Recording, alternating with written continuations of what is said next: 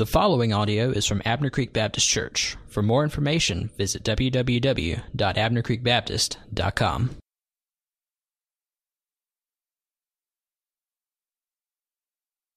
Take your copy of God's Word and uh, turn back to Mark 16. Mark 16, and uh, I'm going to read again this entire passage, verses 9 through 20.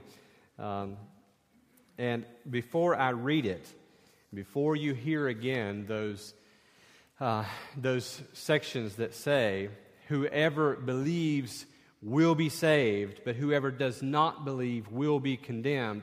Before you hear that as I'm reading through, I want to share with you. Wallace handed me this on his way in tonight. It's research uh, from the, uh, the Baptist Press.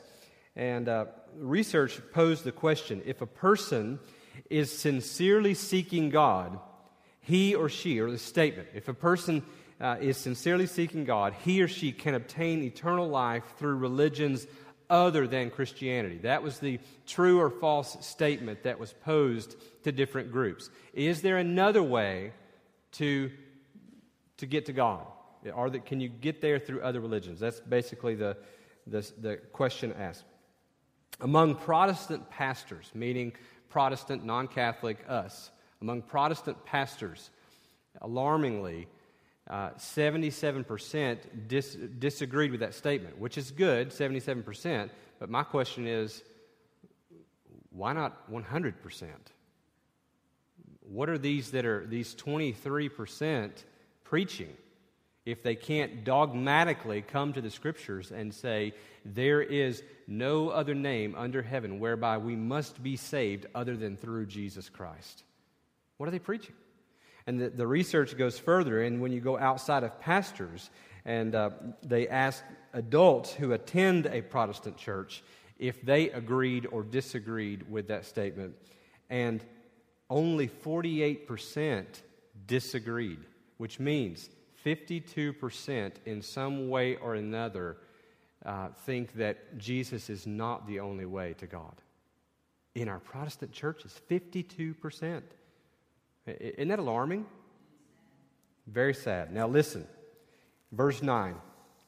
Now, when he rose early on the first day of the week, he appeared first to Mary Magdalene, from whom he had cast out seven demons. She went and told those who had been with him as they mourned and wept. But when they heard that he was alive and had been seen by her, they would not believe it. After these things, he appeared in another form to two of them as they were walking into the country.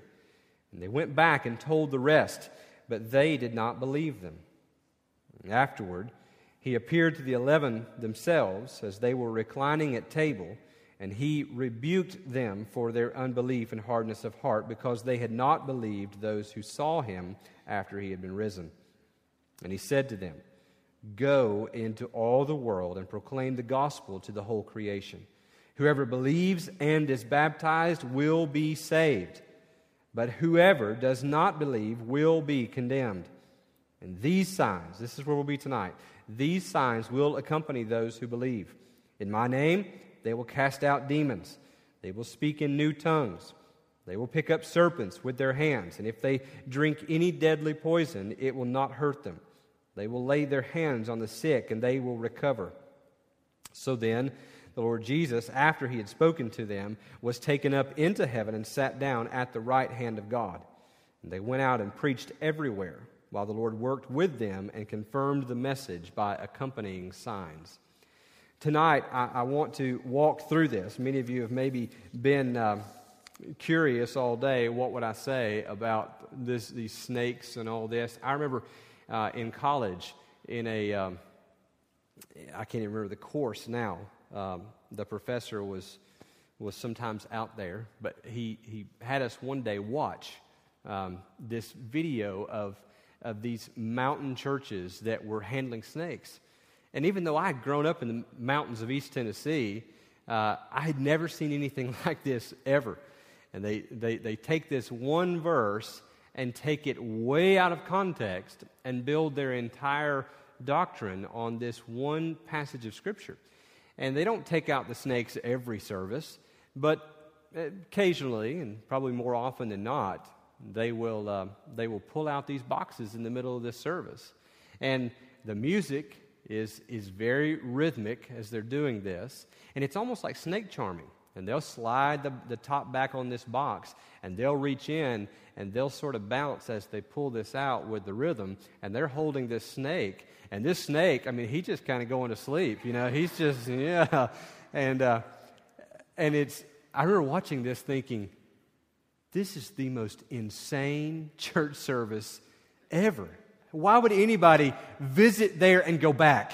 You know, it's one thing to visit a church and, and for the children's department to be just really chaotic and, you know, ah, we, are not going to go back there, you know, or you go and, and maybe a Sunday school teacher or the pastor or the music's not just, just not really all that good and so they don't come back. But if you go to a church and they pull out snakes to handle, don't go back, okay?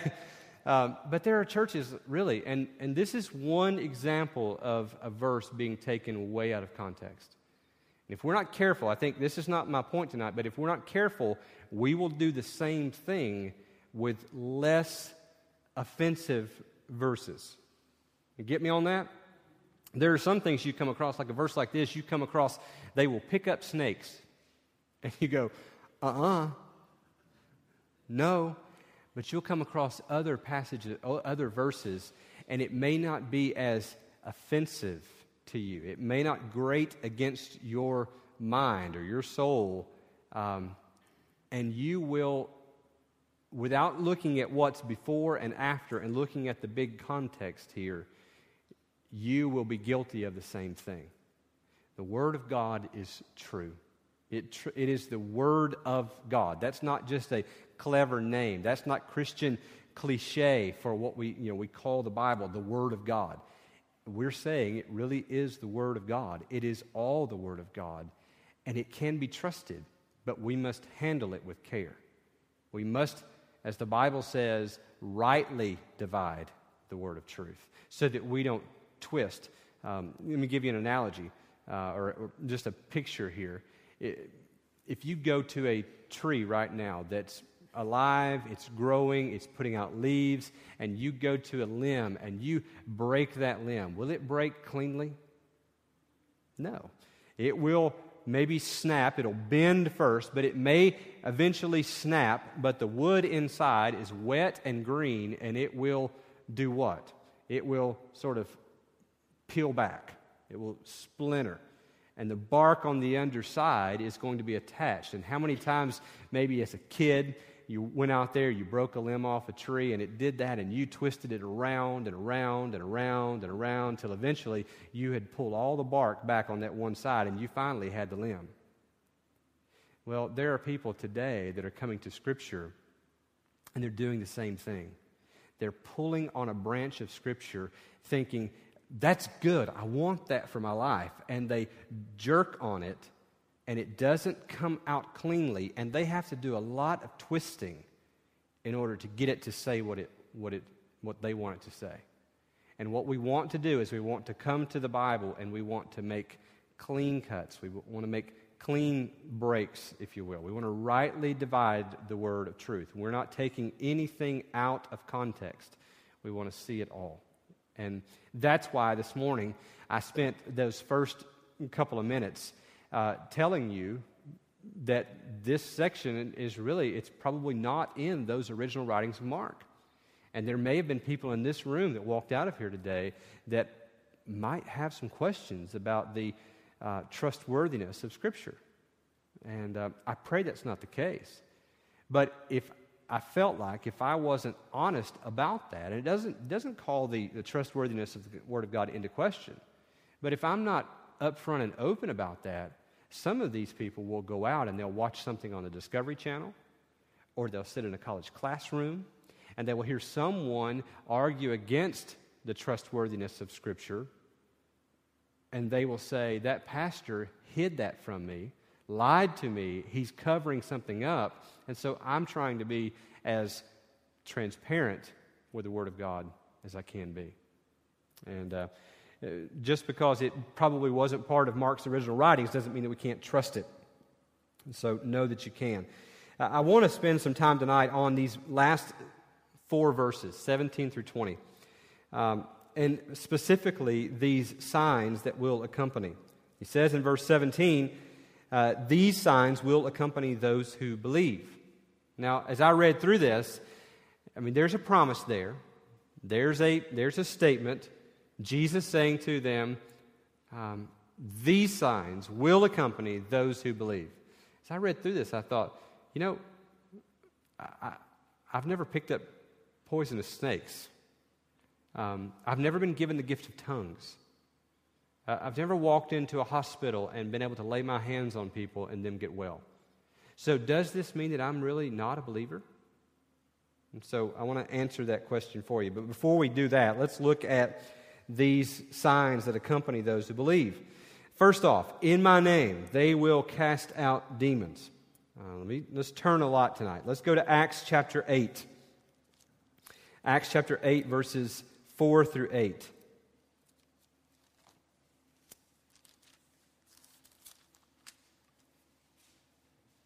You'll see here, Jesus is speaking in, in Mark, he's speaking directly to these apostles, those disciples there. And here in verse, or chapter 8, verse 4, is the, uh, the outworking of what he had promised them. Verse 4. Now those who were scattered went, out about, went, went about preaching the word. Philip went down to the city of Samaria and proclaimed to them the Christ. And the crowds, with one accord, paid attention to what was being said by Philip when they heard him and, and saw the signs that he did. For unclean spirits, crying out with a loud voice, came out of many who had, who had them, and many who were paralyzed or lame were healed. So there was much joy in that city. And when you see here Philip, not Jesus, but Philip, having authority over demonic spirits, who does that remind you of? Jesus. Do you remember how the, the demons, when, when he would come across a demon possessed individual, they would, they would just immediately shrink back from Jesus? They would bow before Jesus. When Jesus would say to them, Come out, they had no option. They couldn't argue. They couldn't do like my kids do with me sometimes. But I don't want to. It was Jesus. It's one thing for Jesus to cast out demons, it's another thing for a regular person like you, you and I. And here we see Philip casting out, and, and this is true of many of the others as well. Go forward in the book of Acts to chapter 19. Look at 19, 11 through 20.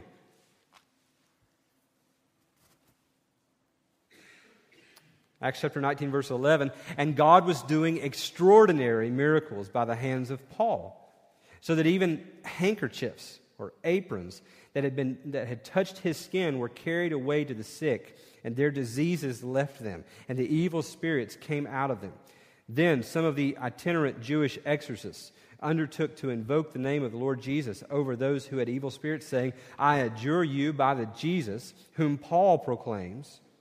Seven sons of a Jewish high priest named Sceva were doing this, but the evil spirit answered them, Jesus I know, and Paul I recognize, but who are you? And the man in whom was the evil spirit leaped on them, mastered all of them, and overpowered them, so that they fled out of that house naked and wounded. And this became known to all the residents of Ephesus, both Jews and Greeks, and fear fell upon them all. And the name of the Lord Jesus was extolled. Also, many of those who were now believers came, confessing and divulging their practices. And a number of those who had practiced magic arts brought their books together and burned them in the sight of all. And they counted the value of them, uh, counted the value of them, and found it to be fifty thousand pieces of silver. So the word of the Lord continued to increase and prevail mightily. See, this is amazing. Um, Jesus has, has been raised from the dead. He's now ascended to the right hand of the Father. And here are his followers, these common men. I mean, yes, Paul, I mean, he was, he was Jew of Jew. He was Pharisee. He was, I mean, he was all of that. But still, compared to deified son of, son of God, he's just, a, he's just a man. And for, for him to come and, and for him to be, have this much power to cast out demons to the point where people were bringing handkerchiefs, anything that had touched his skin, and taking it back to those who were sick or demon possessed, that, that is absolute power. And you see here in this passage those charlatans, if you will, uh, think this is just some magic word, think that the name of Jesus is the equivalent of hocus pocus. They would come to these people that were demon possessed and they would say, Hocus pocus, by the name of Jesus, who Paul preaches, come out. It's, a, it's an amazing event. And I would tell you that we're going to see it in just a minute, but the reason for this is to show not the power of Paul, but the power of God. Now, do we see this going on anywhere in our society today? All the time. Turn the television on, turn to TBN or any of those oftentimes, quote, Christian broadcasting channels, and you will see this type of thing. Benny Hinn, others claiming to be able to heal and cast out demons. And many of them are not trying to show the power of God, but they are wanting to make a name for themselves. And they are in, they are in fact doing what these seven sons of Sceva, in fact, tried to do even then.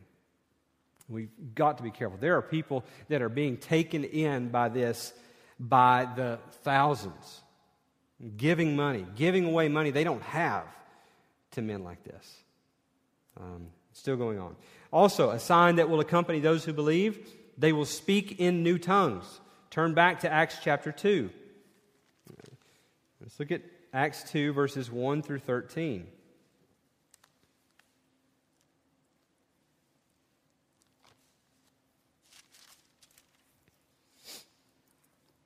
Chapter 2, verse 1 When the day of Pentecost arrived, they were all together in one place, and suddenly there came from heaven a sound like a mighty rushing wind, and it filled the entire house where they were sitting. And divided tongues as of fire appeared to them and rested on each one of them. And they were all filled with the Holy Spirit and began to speak in other tongues as the Spirit gave them utterance. Now there were, there were dwelling in Jerusalem Jews, devout men from every nation under heaven. And at this sound, the multitude came together, and they were bewildered because each one was hearing them speak in his own language. See, that's the key to this. You rarely hear the rest of that. What you hear most of the time is, and, I, am I'm not in the camp to say that, that tongues has ceased. I mean, uh, maybe I'm wrong in that, and I, I pray if I am, God would show me that. But I don't see that ever written in Scripture that God ever ceased the gift of tongues. I have brothers, my own sister, um, claims to have the gift of tongues. And, and I know my sister well enough to, I, I, she wouldn't make this up to fool me. So I really don't know what to do with tongues, but this is key. This is key. It wasn't them just speaking in some language that only themselves and, and God could understand, but instead, what you see here is them being given supernatural gifting in the moment to be able to speak foreign languages of all those who were in the city gathered around. So that when this sound, the Spirit, the mighty rushing wind, this sound comes, and it must have been loud. And it must have been just deafening because they all come running out to see what it is.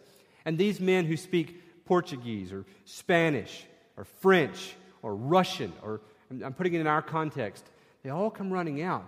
And if it wasn't for the supernatural gifting of the Spirit of God, these apostles, these early disciples, would not have been able to communicate with them.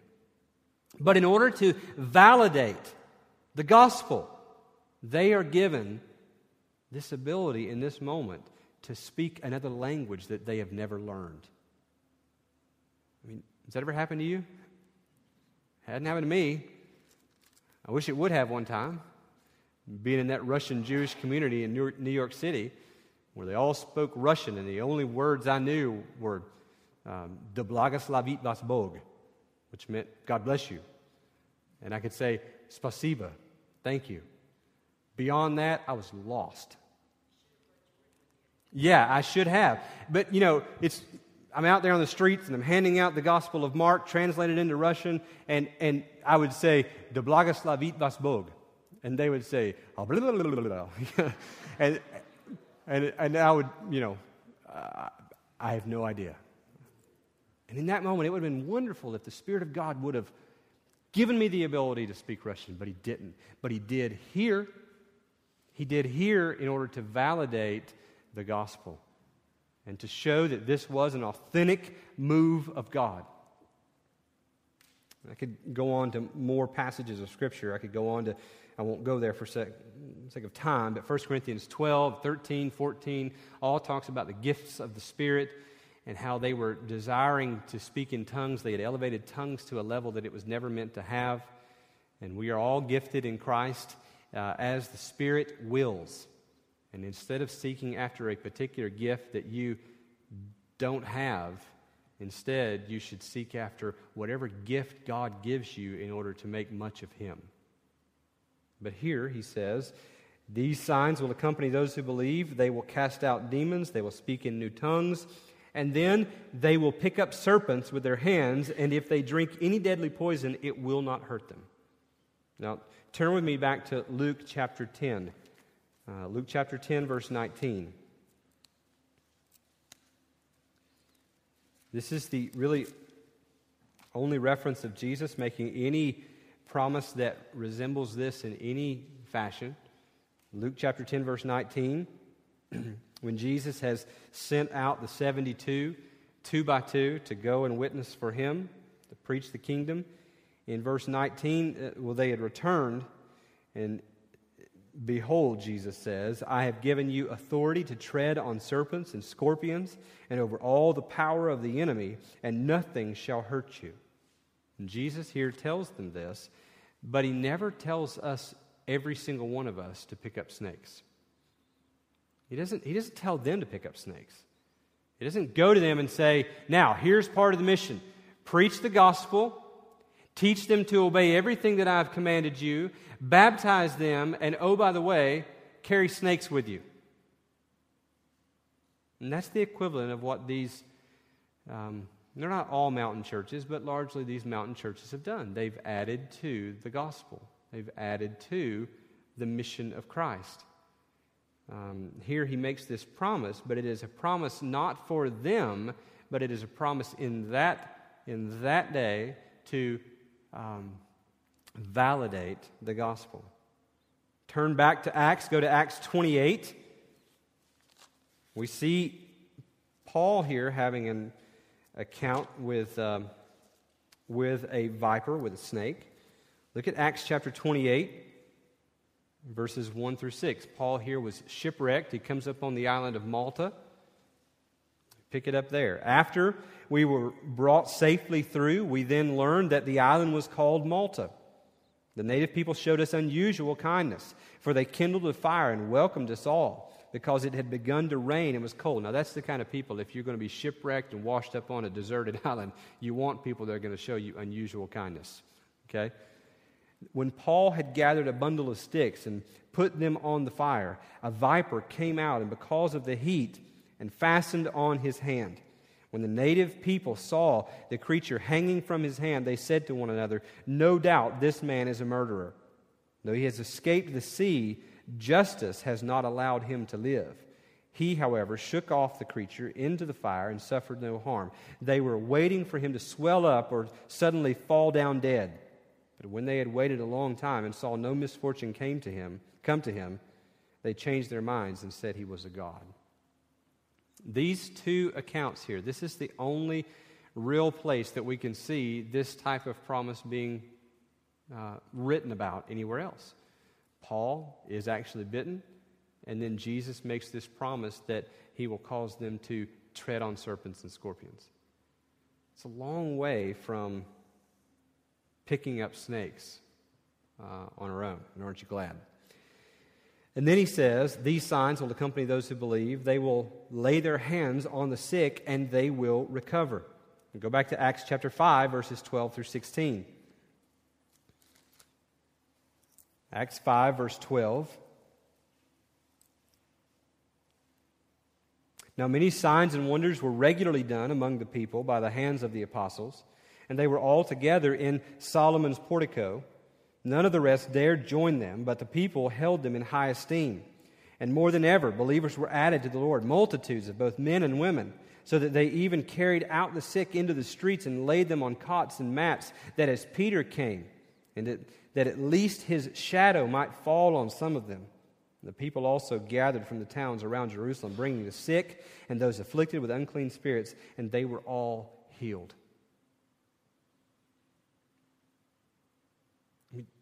Healing power to the point of bringing them out in the streets and just hoping that his shadow would fall on them. I mean, that's, that's power. You know what this is proof of? This is, this is proof here that what we read in Mark, and it may have been written after, they may have pulled all of these together, but it proves the power of our God. It demonstrates the power of our God. That we would be given signs to accompany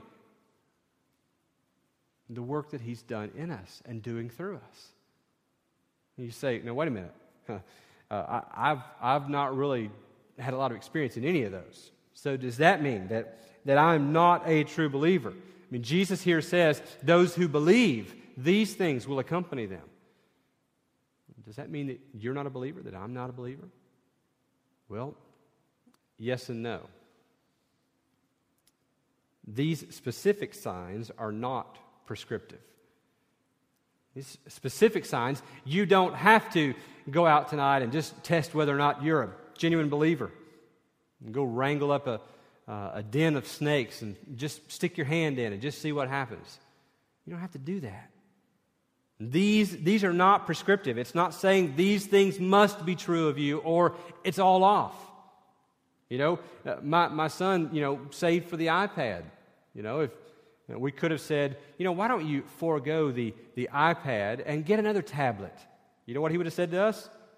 You are out of your mind. You are crazy. I have saved for the Apple on the back of it. Mac people are crazy about the Apple. Well, this is not some symbol that you've got to have stamped on you to show that you are genuine and authentic. But if a variation of these signs don't accompany you, then maybe you're not a believer. Because Jesus here, I think, is saying also that some variation of these will accompany us. Here's what I mean we still are to rescue people from the grip of Satan, aren't we? I mean, we're, you know, we're not necessarily going to find demonically possessed people and come before them and make the sign of the cross and throw holy water on them and, and say, Come out in the name of Jesus. But we are to go to where there is extreme darkness, aren't we? Aren't we to go where Satan is really gr- just gripping people's lives and there is little or no access to the gospel?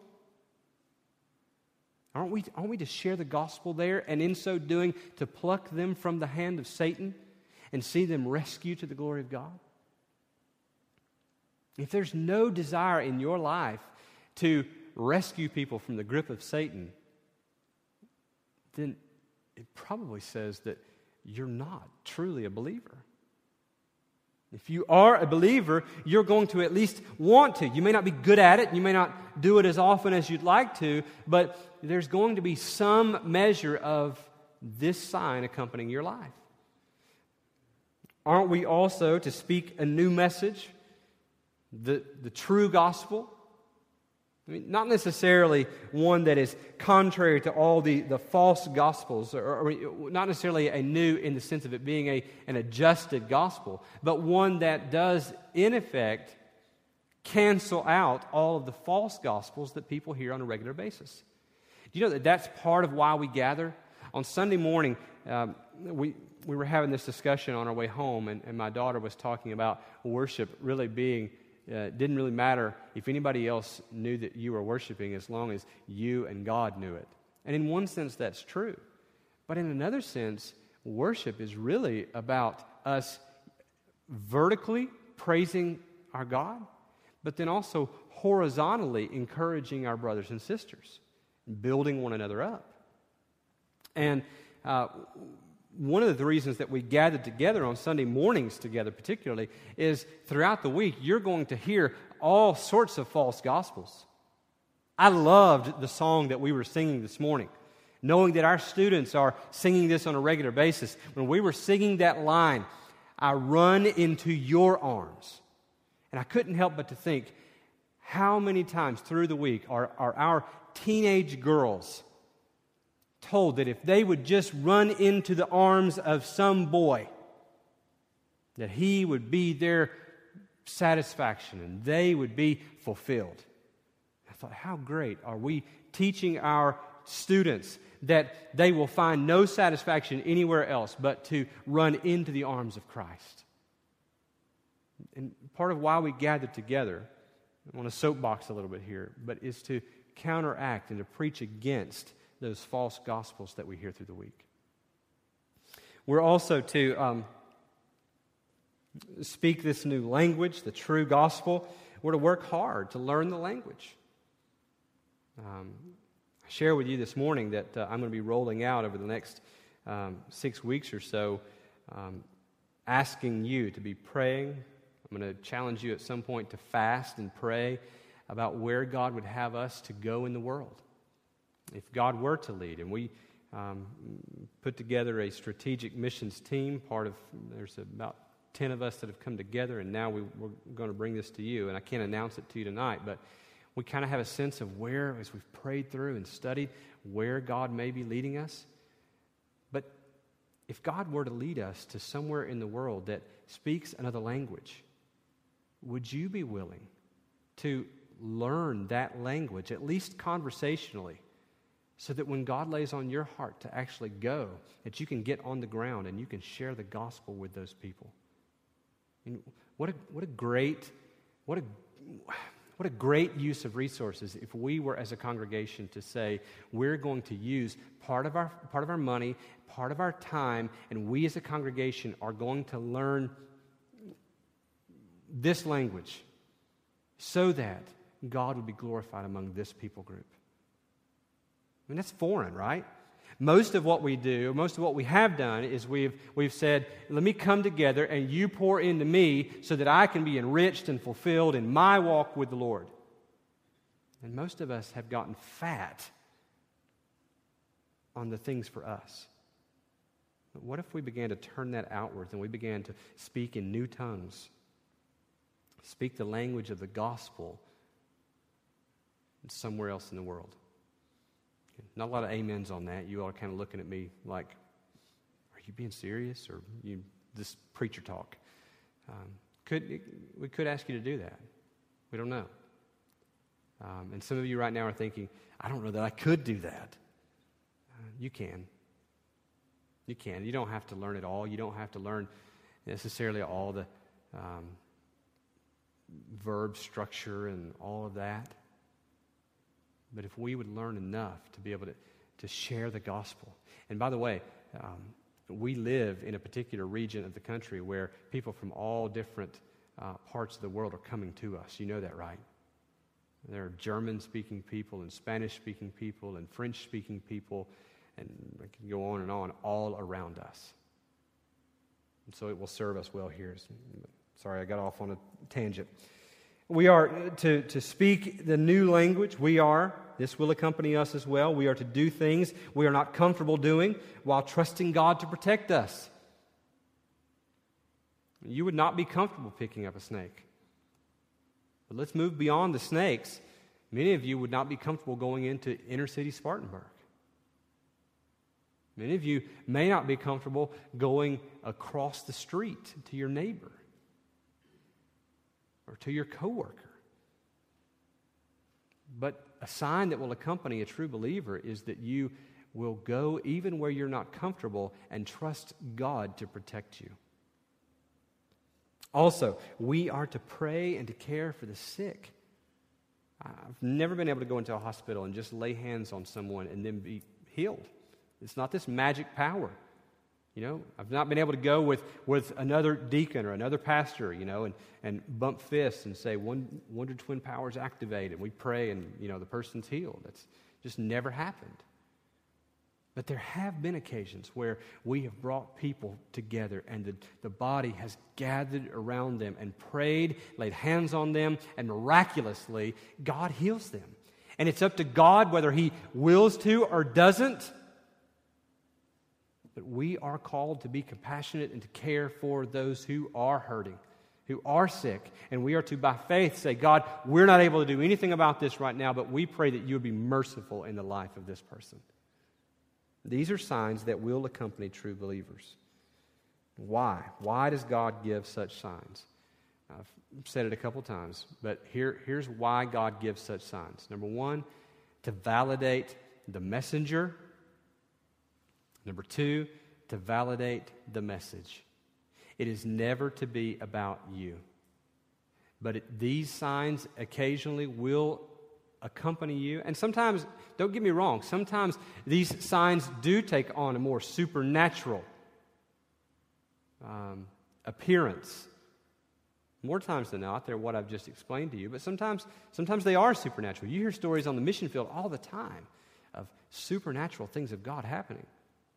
But when God does it, whether it is, seems simplistic to us, explainable to us, or whether it seems beyond us, it is always to put the focus on the fact that the gospel is true, that Jesus really is the Son of God, that he really did come and in the form of a person, really did obey perfectly, really did go to a cross and die, was placed into a tomb, was raised from the dead, is now seated at the right hand of the Father, and is coming back one day. It is never to build some notoriety for you.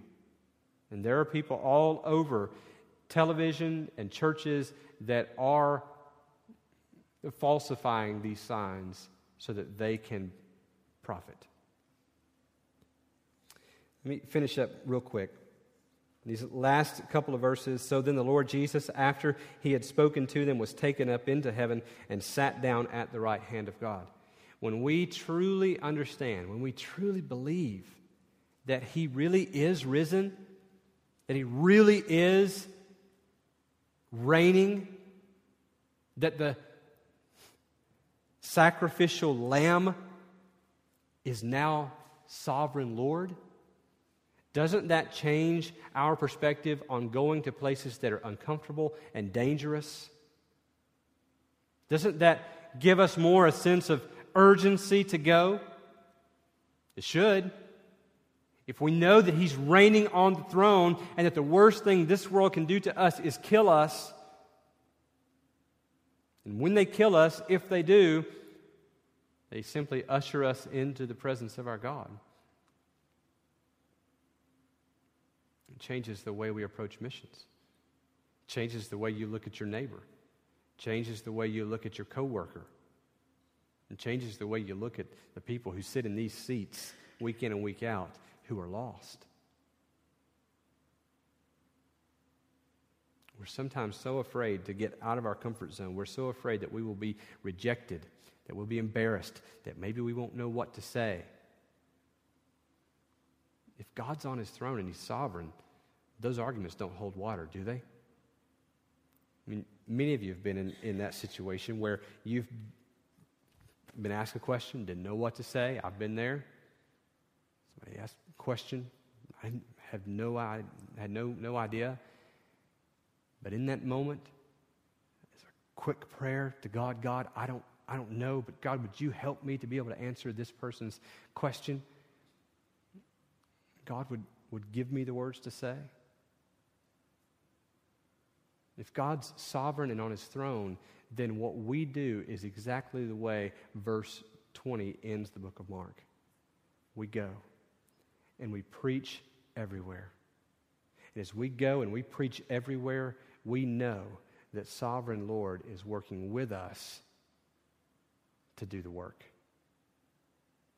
Your responsibility, my responsibility, is not to convert anyone. Our responsibility is to tell, to articulate the gospel, to live lives that model it, knowing that we're not perfect, but beyond just living, to actually say it. Doesn't take the pressure off? You know, I mean, there was a little bit in me when, when I proposed to Lana that thought, what if she says no?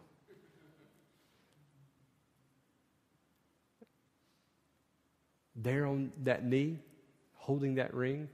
Would you marry me? What if she says no? Do you know that there's no pressure when you share the gospel and ask someone to trust Christ as their only hope? There is no pressure on you. If they reject it, they're not rejecting you. If Lana would have said no, she was rejecting me, right? Nobody else in the picture, you know, I'm not turning around at somebody at the table next to me saying, she was talking to you, you know.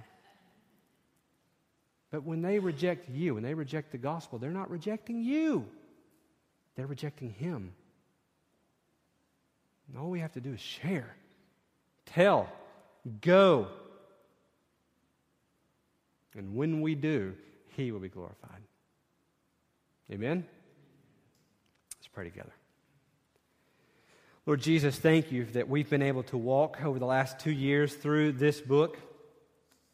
God, I pray that the truth that we have discovered in it, God, would, would be long lasting. God, that, that we will be different people from this point forward because your word has set us free. God, I pray that you'd continue to set us free. Help us not to, to pack Mark away and just say, we've already been there, we've done that. But God, help us to take it back out time and time again. God, through the power of the Spirit that lives in us who believe, God, would you apply it to our lives? God, would you enlarge our vision for your glory? God, make our hearts beat for your glory among the nations. Lord, you are altogether glorious, and you are deserving of the praise of every person on the planet who has ever lived or will live. They will not all believe, but God, help us to not hide behind that. God, help us to see that there are people right now in Africa and Europe and Asia, in Australia, in India, in Canada, in all parts of the United States of America, South America, all around the world. There are people right now that do not know you that need to know you.